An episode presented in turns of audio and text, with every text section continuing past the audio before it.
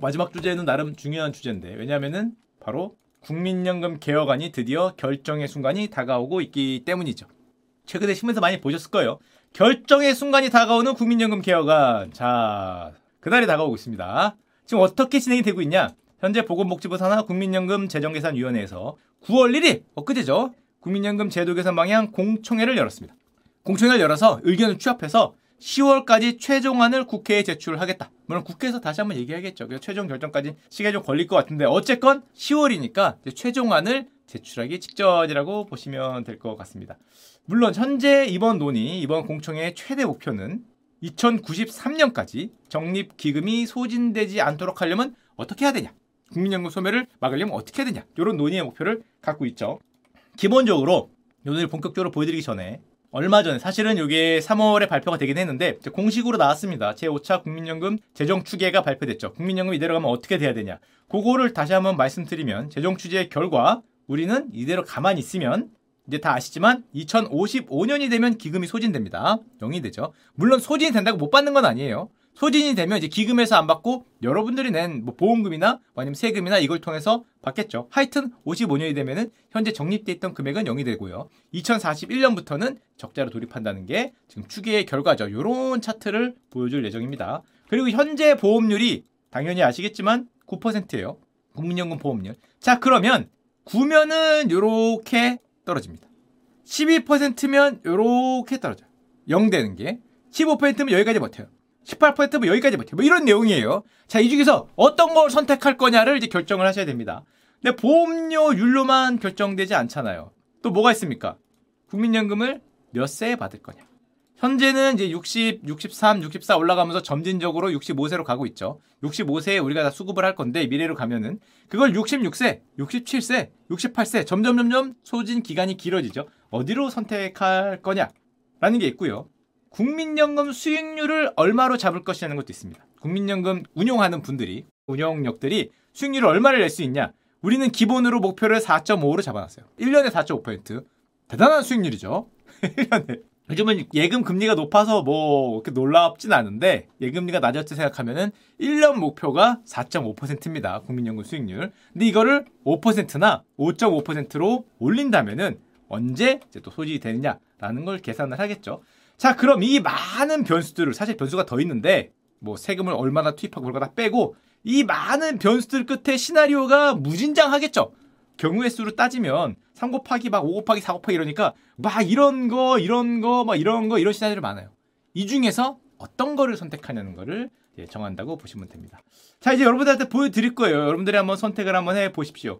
일단 보험료율 가장 관심이 있는 보험료율에 따른 기금 소진 연도를 보면 지금 9%인데 2055년 근처죠. 소진이 12%로 늘리면 63년, 15% 71년, 18%로 가면 2082년입니다. 한 번에 늘리는 건 아니고 0.6%씩 1년에 늘리는 거예요. 0.6%씩 5년을 늘릴 거냐, 인상할 거냐, 10년을 인상할 거냐, 15년 인상할 거냐, 이런 차이가 있습니다. 자, 기본 설명은 끝났습니다. 이제 결정하시면 됩니다. 선택을 해보시죠. 여러분은 어떤 걸 선택하시겠습니까? 현행 보험료율 늘리는 거 9%인데 12, 15, 18, 65인데 66, 67, 68. 요 중에 어디를 찍어야 돼요? 이렇게 던지면 됩니다. 자, 어디입니까? 어디가 적절합니까? 공청회 하는 거예요. 지금 어디가 적절합니까? 뒤에 있는 국민연금 수익률은 어디까지 올리냐는 건데 당연히 올리면 좋죠. 아니 올립시다. 뭐 1%포인트 올리면 되는 거 아닙니까? 그냥 무조건 올리면 되는 게 아니라 이건 무슨 말이에요? 국민연금 수익률을 올린다는 거는 더 잘하라는 뜻입니까? 더 열심히 해라? 그럼 지금 열심히 안 했나? 이건 무슨 말이에요? 위험자산 비중을 높인다는 말과 똑같습니다. 지금 예를 들면 뭐 주식 50, 채권 50 들고 있으면 이거를 주식을 70, 80 아니면 뭐 대체 투자 60, 70 이런 식으로 늘리란 말이에요. 그러면은 수익률도 올라갈 수 있지 않냐? 물론 수익률도 올라갈 수 있죠. 그럼 무조건 올리는 게 좋지 않냐? 망할 확률도 올라가죠. 이게 변동성이 커지는 거라고 보면 됩니다. 변동성이. 그래서 이걸 무조건 올리는 게 좋냐 안 좋냐는 거는 좀 애매해요.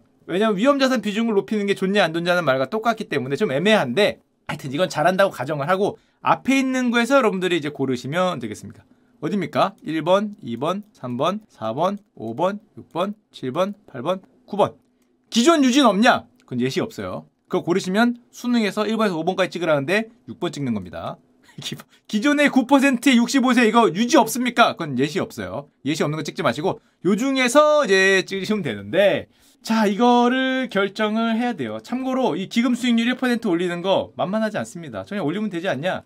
국민연금 투자 수익률을 얼마로 예상을 가정을 해놨냐? 2030년까지 매년 4.9% 매년 5%를 번다고 전망을 했어요.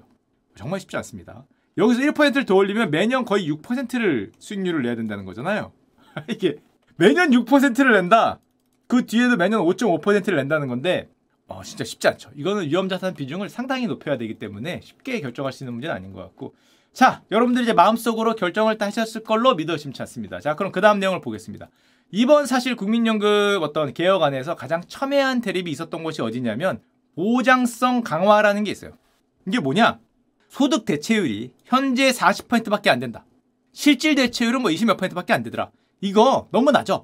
글로벌로 봐도 OECD보다 너무 낮으니까 소득 대체율을 50%까지 올려야 된다. 이게 소위 말해 보장하는 걸 강화해야 된다. 보장성을 강화해야 된다라는 그런 주장이었습니다. 이게 뭐냐? 한마디로 쉽게 말하면 더 많이 받아야 된다는 거죠. 지금처럼 좀 국민 용돈밖에 안 되니까 어 반대죠. 반대 오히려 반대. 지금은 국민연금 존립이 위험하다 그래서 어떻게 하면 더 많이 낼까를 얘기를 하고 있는데 많이 내는 건 오케이. 근데 받는 걸 더 늘려야 된다. 한마디로 더 많이 받아야 된다라는 주장이 있었습니다. 요번에 공청회에 올라온 안은 현행 40% 소득 대체율을 유지한다는 아니에요. 50%를 인상을 해야 된다는 분들이 두 분 계셨는데 이분들은 이게 통과가 안 되니까 그 위원직을 좀 사퇴한 그런 상황이라고 할 수 있습니다. 보장성 강화가 굉장히 첨예한 대립이 있었어요. 더 많이 받아야 된다.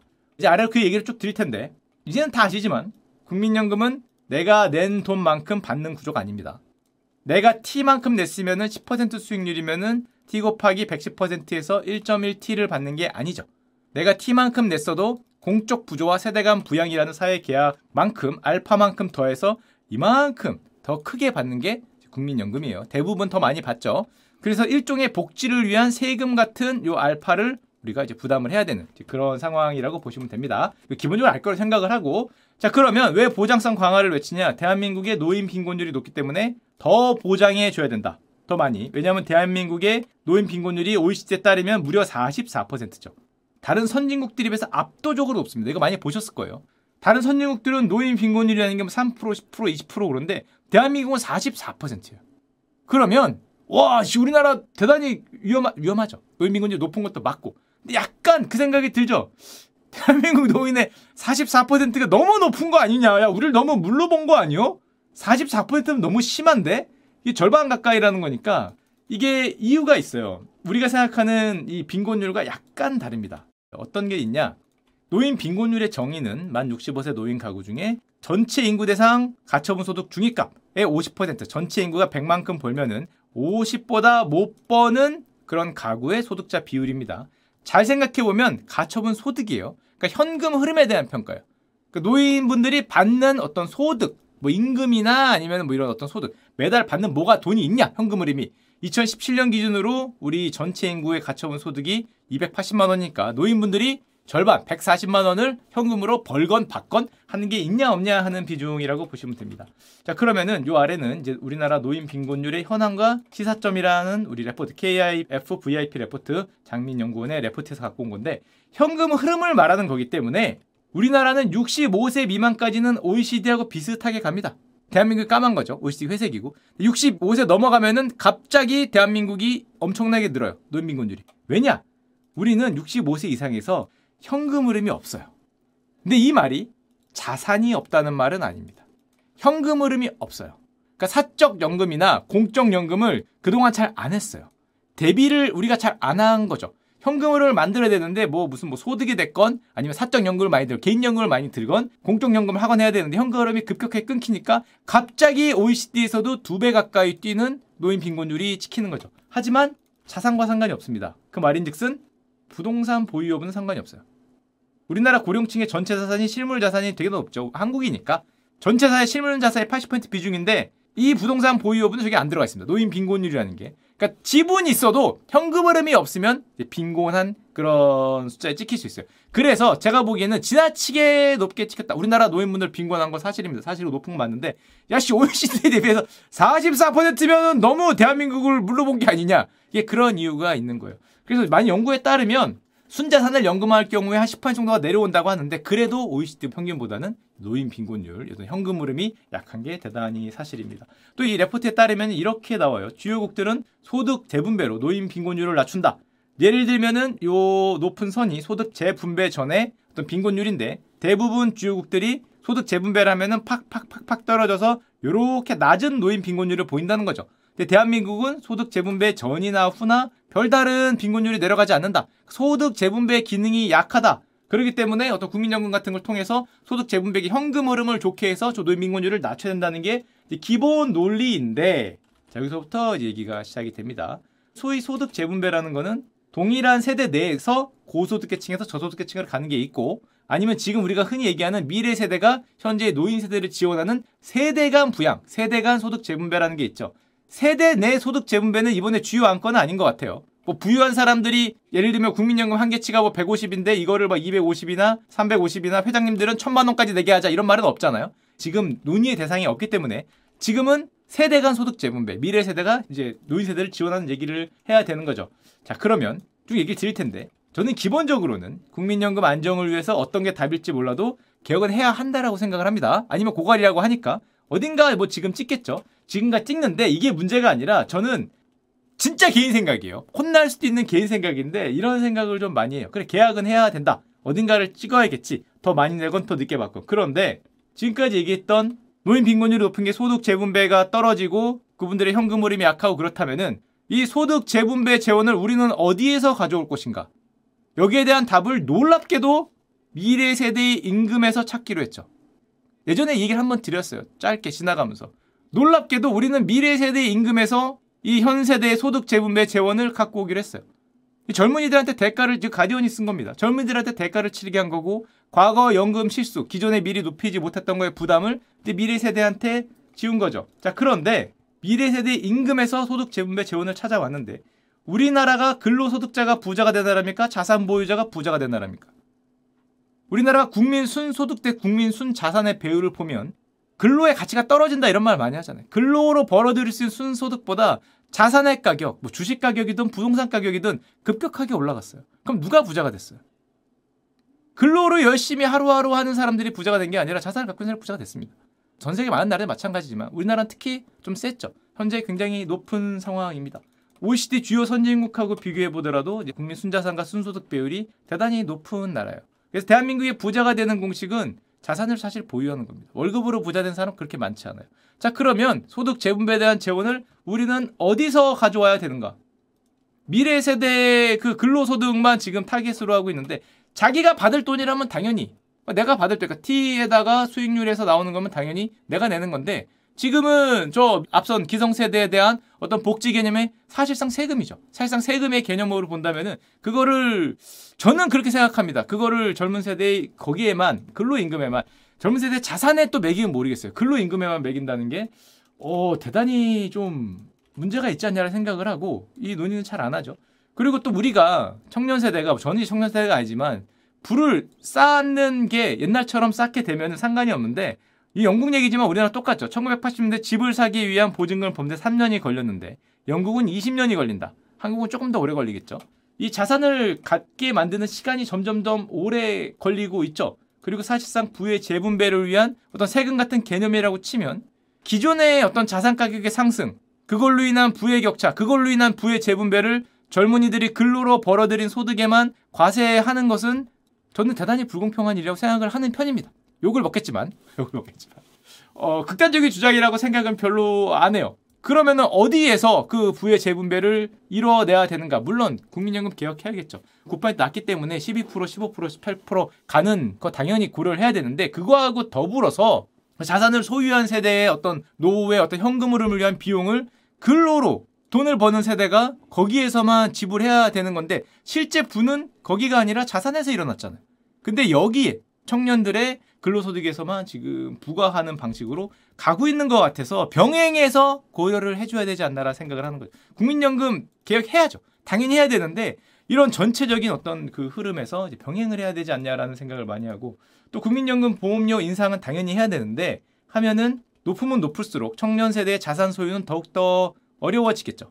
뭐 어쨌건 지금 당장 내가 내는 돈의 세금처럼 나가는 거기 때문에 자산 소유가 더욱 어려워집니다. 그럼 자산의 격차는 더욱더 커질 수밖에 없기 때문에 자산을 소유할 수 있는 기회는 더 줄어들고 그 시간은 더 오래 걸리겠죠. 그래서 우리나라 고령자 빈곤율이 높기 때문에 그 현금흐를 높이고 낮춰야 하는 것은 분명히 필요하고 국민연금도 분명히 필요한데 같이 고려해 줘야 되지 않냐. 특히 또 자산은 고려하지 않고 같은 청년에게 부과한다 그래도 근로소득에만 부과하면 부유한 부모에게서 태어난 청년들에게 훨씬 유리한 제도입니다. 부모님이 집을 물려줬어요. 빌딩을 물려줬어요. 거기에는 국민연금이 앞선 세대의 그 복지를 위한 세금이 안 붙고 내가 열심히 뛰는 거면 붙는 거잖아요. 그러니까 당연히 부유한 부모한테서 태어난 청년들에게 대단히 유리한 제도가 됩니다. 왜냐하면 자산으로 부유는 향유하지만 뭐 이쪽은 돈을 뭐 안 벌어도 되고 소득을 조절할 수 있기 때문에 보험료 부담은 상대적으로 똑같거나 적게 되는 거죠. 자산이 더 많고 더 부자일지라도 이런 문제가 있기 때문에 또 근로소득에 붙는 세금은 근로소득의 가치는 낮추고 자산의 상대적 가치는 높일 것입니다. 그러면은 근로의 가치가 더 땅에 떨어질 수가 있고 자산의 가치를 다 이걸 소유하려고 할 테니까 가격은 계속적으로 올라가는 그런 일이 펼쳐지지 않을까 개인적으로는 내가 왜 이렇게 센 얘기를 하고 있지? 자 그런 걱정이 많이 들죠. 그리고 그나마 소득 성장률이 그래도 높으면은 감당이라도 할 수 있을 건데 청년들의 근로소득 성장률이 그렇게 높아질 수 있을까? 과거와 같은 그런 시기를 겪을 수 있을까? 누가 봐도 쉽지 않겠죠. 뭐 이거는 서구 많은 나라에서도 똑같은 고민을 해요. 제가 특별한 주장이 아닙니다. 똑같은 거예요. 가디언도 나오고 미국에서 나오는데 우리는 예전 같은 방법으로 경제를 계속 성장시킬 수 있을지 알 수 없는 게 아니라 어렵죠. 좀 떨어지고 있죠. 성장률 떨어지고 있으니까. 청년들의 소득이 근로소득이 과거같이 늘어날지도 대단히 불투명합니다. 그리고 앞서 말씀드렸지만 대한민국 인구의 위치가 여기입니다. 소득 상승률은 알 수 없어요. 앞으로 물론 대한민국이 10% 성장할 수 있겠죠. 5% 성장할 수도 있고. 하지만 내려갈 가능성이 많아 보이는데 알 수 없다고 가정을 했을 때 부담 상승률은 확실합니다. 결정돼 있으니까. 0.71레벨. 점점 더 늘어나고 있어요. 여러분들의 짐을 같이 질 형제들은 점점 줄어들기 때문에 부담 상승률은 확실하게 결정이 돼 있고요. 그 부담의 크기가 얼마나냐? 2070년 기준으로 대한민국 고령 인구 비중이 46.4%, 세계가 20%이기 때문에 여러분들은 세계 평균보다 부담을 두 배로 줘야 돼요. 두 배보다 조금 높습니다. 힘이 세시죠? 어. 할수 있을 걸로 믿어 의심치 않습니다. 할 수 있을 걸로 믿어 의심치 않지만 여러분들의 근로소득으로 임금소득으로 져야 될 짐은 세계 평균보다 두 배라고 보시면 됩니다. 그리고 짐을 같이 절 수 있는 생산인구 같이 지는 거죠. 세계 평균보다 25%가 당연히 떨어지고요. 아까 그래서 0.7이라는 숫자는 재앙에 가까운 숫자다. 이건 재난적인 숫자다라고 얘기하는 게 이런 데서도 다 적용이 되는 거죠. 그래서 미국에서는 심지어 이렇게도 물어봤습니다. 이게 벌써 옛날부터 나온 얘기예요. 중앙은행은 이런 거에 대해서 뭐 일 안 하냐? 뭐 경제적 난리만 나면은 등장하면서 중앙은행에 돈도 뿌려주고 하던데 대단히 웃긴 얘기입니다. 웃긴 내용인데 실제로 물어본 거예요. 실제로 이렇게 인구 확조 이것 때문에 짐이 커지고 이렇게 고통을 겪는데 여기는 양적 하나 안 하나요? 왜 거기에만 자산 가격만 오르는데 합니까? 근로소득은 양적 하나 안 합니까? 누가 이렇게 물었더니 그거는 이제 버네키가 의회가 정책이고 입법이다. 여기가 그쵸? 내가 국회냐? 내가 중앙은행이지 내가 국회냐? 라는 얘기를 한 적이 있으셨죠. 자, 그렇기 때문에 뭐 드리고 싶은 얘기 다 드렸지만 그리고 이번 국민연금 추기에 깔린 가정이 하나 있습니다. 그게 뭐냐? 출산율의 완만한 회복과 유지가 깔려 있어요. 어, 0.73에서 2030년에 0.96, 한 1 정도까지 오르고 이제 2040년에 1.2까지 올라서 쭉 간다는 가정이 깔려 있습니다. 저도 완만한 회복이 될 거라고 봐요. 0.7은 일시적까지 아니더라도 이 유지가 안 되는 숫자죠. 코로나 끝나고 있으니까 결혼하는 숫자가 늘고 해서 조금 올라갈 걸로 봅니다. 다만 조금 올라갈 걸로 보는 것과 1.2가 쭉 유지한다고 보는 건 좀 다른 내용이죠. 그 말인즉슨 소득에 대한 근로소득에 대한 세부담을 더 늘리는 거죠. 더 늘리면서 세부담을 늘리니까 당연히 자산을 갖거나 형성할 수 있는 시간이 길어집니다. 자산을 가질 수 있는 가능성도 적어지죠. 이런 청년층이 출산율도 더 올려야 된다는 가정이 들어가 있는 거예요. 화이팅입니다. 화이팅! 화이팅! 할 수 있지! 여러분들이라면 믿어 의심치 않습니다. 해야 되는 거니까 해야 되는 거니까 세부담도 늘리고 뭐 자산도 없지만 출산율은 열심히 하시면 여러분들이 할 수 있을 걸로 믿어 심치 않고요. 그것만 하면 안 됩니다. 애만 나면 되는 게 아니냐. 경제 성장률도 유지해 줘야 돼요. 얼마나 유지해 줘야 되냐? 2030년까지 1.9%를 유지해 줘야 됩니다. 화이팅! 그렇게 높지는 않은데 옛날 같으면 껌 같은 숫자인데 아 요즘 봐서는 쉬울까 하는 걱정을 좀 하죠. 옛날에는 우리 3% 했으니까 기본이 2%는 그냥 했는데 요즘에는 2%가 약간 무너지는 느낌이 나잖아요. 근데 앞으로 2030년까지 7, 8년을 1.9를 유지할 수 있느냐?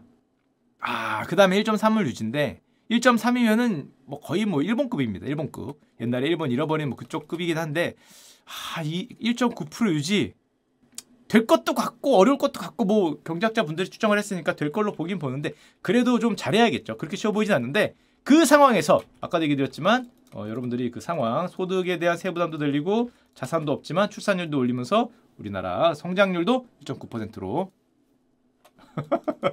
여러분들은 조금 뒤구나 여기구나. 1.3%만 책임지면 되겠네. 앞은 형이 할게. 앞은 형이 하니까 뒤는 여러분들이 부담되도록 화이팅입니다 그리고 마지막으로 국민연금이 완전 고갈되면 나는 못 받는가? 받을 수 있을 겁니다. 제 생각엔 거의 무조건 받아요. 이거 안 받으면 정권 날라가지. 이거 이거. 정권 날라가지. 광화문이 문제가 아닐걸? 이거 못 주면 날리기 때문에 무조건 받는데 제 생각에 거의 99% 받는데 그 당시에 정치인이 누군가에 따라 또 왔다 갔다 하겠죠. 수십 년 뒤에. 선진국들처럼 매년 거둔 만큼 주는 완전 부가 방식 가능성이 높죠. 왜냐하면 국민연금이 고갈이 됐을 테니까 영원, 영원이라고 가정한 거니까 영원히 못 받는 게 아니라 그 해에 마치 세금처럼 거둔 그거를 나눠줄 텐데 이 경우에 여러분들이 내야 되는 국민연금 모차축에 나온 바에 따르면 수입의 26%입니다. 세금 빼고 국민연금 보험료만. 화이팅! 이 럴 리는 없어요. 이럴 리는 없는데 극단적인 가정으로 가면 이걸 안 가기 위해서 국민연금이 이제 유지될 수 있도록 지금 이제 그래서 개혁을 해야 되고 보험료율을 지금부터 올리는 게 여러분 말고 여러분 뒷세대를 위해서도 지금 올려야죠. 지금 올리고 해야 되는데 다만 안 하면은 26%입니다. 지금 추계니까 이거 더 올라갈 수 있어요. 아마 30% 이상을 이제 내야 되는 그런 일이 올 겁니다. 그래서 국민연금 개혁을 해야죠. 선택의 시간이고 이 중에서 아마 결정이 될 겁니다. 1번에서 9번까지 중에 결정이 된 다음에 이 수익률까지 해서 고가를 막을 수 있는 그런 현명한 선택을 아마 우리 연구위원들이나 아니면 국회의원분들이 해주셔서 결과가 나올 텐데 아까도 말씀드렸지만 제가 살짝 걱정하는 건 다만 이걸로 충분할 것이냐. 무슨 소리냐? 돈이 충분하다가 아니라 여기에만 우리가 관심이 모두 다 쏠려 있는데 어, 청년들의 근로소득이라는 어떤 그런 유리지갑 유리 지갑에만 세금이라며 자기가 낸 돈을 받는 게 아니라 일종의 복지 세금이라고 보면은 우리 사회가 여기에만 전부 다 쳐다보고 있는 게 아니냐라는 걱정을 살짝 하는 거죠. 그렇다고 뭐 이 전체를 다 뭐 자산에 매겨서 뭐 여기다가 그런 게 아니라 병행을 어느 정도는 해야 돼. 이 짐을 나눠서 져 줘야 되지 않을까. 이 무거운 짐을 혼자 여기다가 그 다 지라 그러면 아까 전에 말했듯이 출산율도 유지하고 근로소득 거기서 다 빼서 하고 그걸로 집도 사고 자산도 사고 경제 성장률도 유지하고 그걸 다 하라고 하면 잘못하면은 우리 자녀한테 대단히 무리한 거를 요구시킬 수가 있고 이걸 다 감당하다 보면은 이 전체 집이 휘청휘청할까봐 이제 그걸 걱정하는 거기 때문에 병행해서 이 짐을 좀 나누어질 수 있는 실제로 부의 재분배가 어디서 일어나야 되고 실제로 어디에 더 부담을 져야 되는지를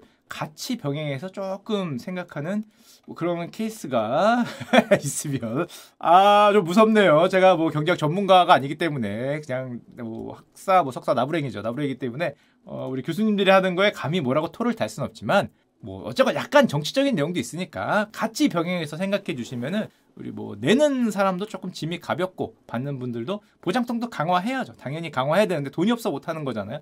그분들의 어르신들의 보장성도 강화해 주고 하는 현명한 방법을 찾을 수 있지 않을까. 그런 생각을 잠깐 해봅니다. 예, 예, 별건 아니었고요. 예, 그 만족한다는 말이었죠. 결론적으로 얘기하면은 우리 선생님들 너무 훌륭하게 하는 걸 너무 만족하고 있다. 이제 이런 내용이었다고 보시면 됩니다. 국민연금 개혁안 응원해 주시고 아마 여러분들이 선택하신 그 여러분들 대표님들이 훌륭한 안을 갖고 오지 않을까. 나오면은 올해 10월에 나오고 내년에 결정이 되면은 다 같이 또 리뷰하는 시간 한번 가져보도록 하겠습니다.